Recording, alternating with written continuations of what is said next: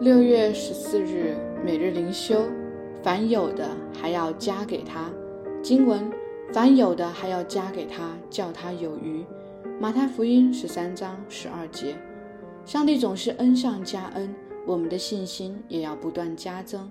而这信心是真实的信心，而不是只有头脑的认知，乃是要有实际主观的经历以及真正的行道。否则，到那一天，对宗教只有理性上的认识是无法通过考验的，也不能存留到永远。这警告和应许是一样真实。上帝的名是应当称颂的，他是我们信心创始成中的父上帝。那些拥有小小信心却是真实信心的，上帝要继续加添到丰满。那丰盛的信心是值得我们渴慕的。我们不只是头脑上认知有这么一回事。更要行动上向往、爱慕这恩典。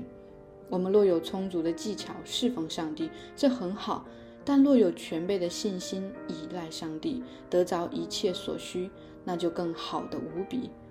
主啊，因为你让我对罪敏感，我就从心底深处恨恶罪；因为你让我信靠耶稣，我就完全仰赖他到底；因为你先爱我，所以我心被恩感。也愿全心全意的爱你到底，是不真信心的支票部。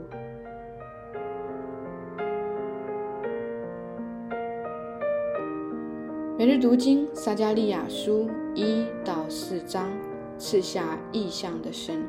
先知撒加利亚是一位祭司，他出生于一个显赫的祭司家族。约在主前五百三十八年，他随第一批被掳归回的百姓一起回到犹大地。他从主前五百二十年左右开始服侍，正是哈该开始先知的工作不久以后。因此，本书前八章与哈该书有一定的关联，而后半部分则与马拉基书相关联。本书包含许多关于弥赛亚的预言，包括八章十六节、九章九节、十一章十二到十三节、十二章十节以及十三章七节。整体而言，本书约有五十四处经文与新约的六十七处呼应，具体可见卡森博士所著的《新约引用旧约》。撒加利亚书中充满了意象，这些意象都不容易解释，这构成了本书在阅读和理解上的困难。作为灵修反思，我们不一定能够深刻地理解这些意象，但我们仍要学习在整个救赎历史中看待本书。在百姓经历了可怕的被掳之后，上帝重生要复兴他的百姓，他们仍将遭遇许多苦难。但是上帝最终要从犹大中兴起一位弥赛亚，这位弥赛亚将带领真正属于上帝的百姓来敬拜他，以至于最终击碎仇敌撒旦在历史历代中的工作，恢复整个受造界的秩序，以彰显他的荣耀。现在就让我们进入本书的第一章以及第一个意象。第一个意象是一个神秘的骑马人。他看见这位骑马人奉耶和华差遣，在遍地走来走去。他们向上帝汇报全地的情况，并催促耶和华的使者为耶路撒冷代求。很显然，这里的骑马人并非普通的人类，因为普通人无法快速侦查全地。这些骑马人为耶路撒冷向天使求情。最终，耶和华的使者们得到信息以后，向耶和华求情。在这里，我们看见一副神与人之间的中保。因为顾念神的百姓为他们向神求情的画面，而这也是整本圣经向我们所展现的。从摩西、撒母耳到众先知，最终到完全的神子和人子耶稣基督，都担当了这一职分。基督成为那永远的中保，直到如今仍然在上帝的宝座前为我们代求。第二个意象是脚的意象。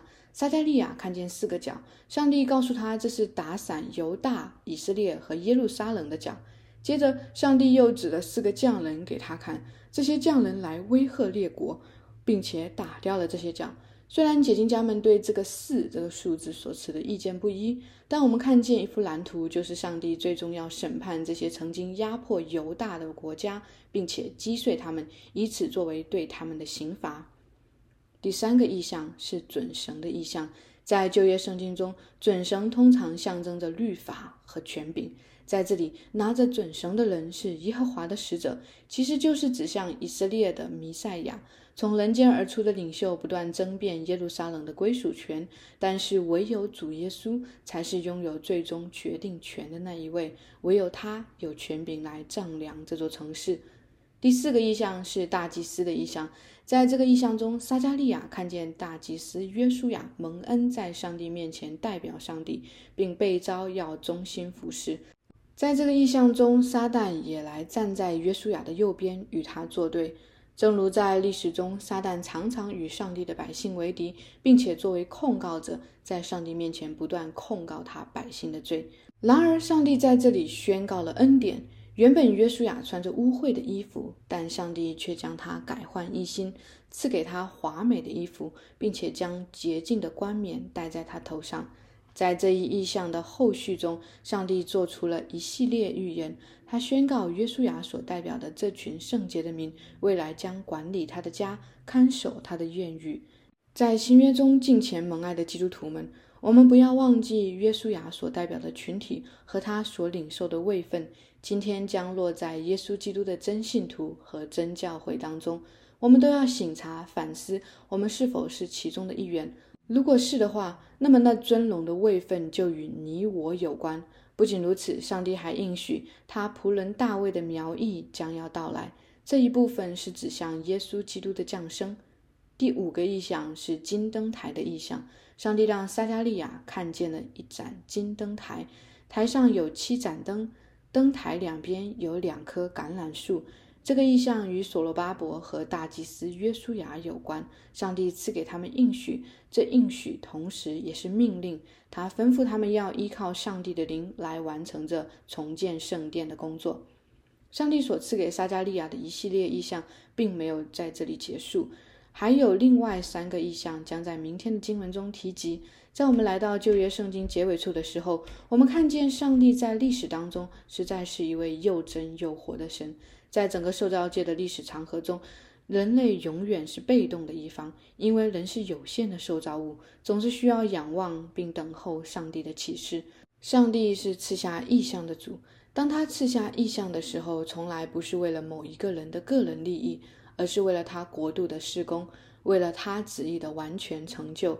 这既带给我们一个提醒，提醒我们不要利用上帝的意象来为自己属世的利益和野心而背书，也不要将一些我们在属世情欲中所经历的事情误解成是上帝的意象。与此同时，这也带给我们一个功课，就是鼓励我们在每天的祷告中寻求更加认识上帝的心意，求主也用他的意象来激动我们的心，粉碎我们的自私心。使我们将自己完全献上，成为天国荣耀施工中的一份子。反思与祷告：第一，真言说没有意向，名就放肆。这同样适用于我们的人生。无论你年龄如何，正处在人生的哪一个阶段，思考一下你人生的意向是什么，或者你人生的意向本来应该是什么。评估一下你此刻的人生是否行走在这从上帝而来的意象当中，或是你在过去这一生更多的是为自己的利益和情欲而活，还是为上帝旨意的成就而活？第二，什么是上帝的旨意？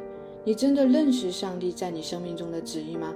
尝试描述一下这个旨意是什么，并回到圣经当中去评估。看看自己是否确实正确认识了上帝在你生命中的旨意。第三，如果你还没有清楚自己生命中的意向和使命，还不知道自己每一天所做的每一件事与上帝的国度有什么关联，我鼓励你好好祷告，求神将荣耀的生命意向和使命赐给你。你也可以找到你的牧者与他交谈，请他帮助你思考清楚这件事。亲爱的天父，求你从天上降下你的意象，使我的人生不像一艘没有锚的船在海上漂流，而是拥有清晰的方向；使我奔跑不像无定向的，打拳不像打空气的，乃是能够一生持守在你真理的道上，不偏左右，讨你的喜悦。主啊，你是我的创造主，我是你所造的，也是属于你的。因此，唯有你是那位有权柄赐我意象，并且按照这意象而引导我一生的神。求你为我的一生负完全的责任，使我行走在你所喜悦的旨意中。如此祷告，是奉我主耶稣基督的名求。阿门。以上读经分享与祷告来自杨文浩传道。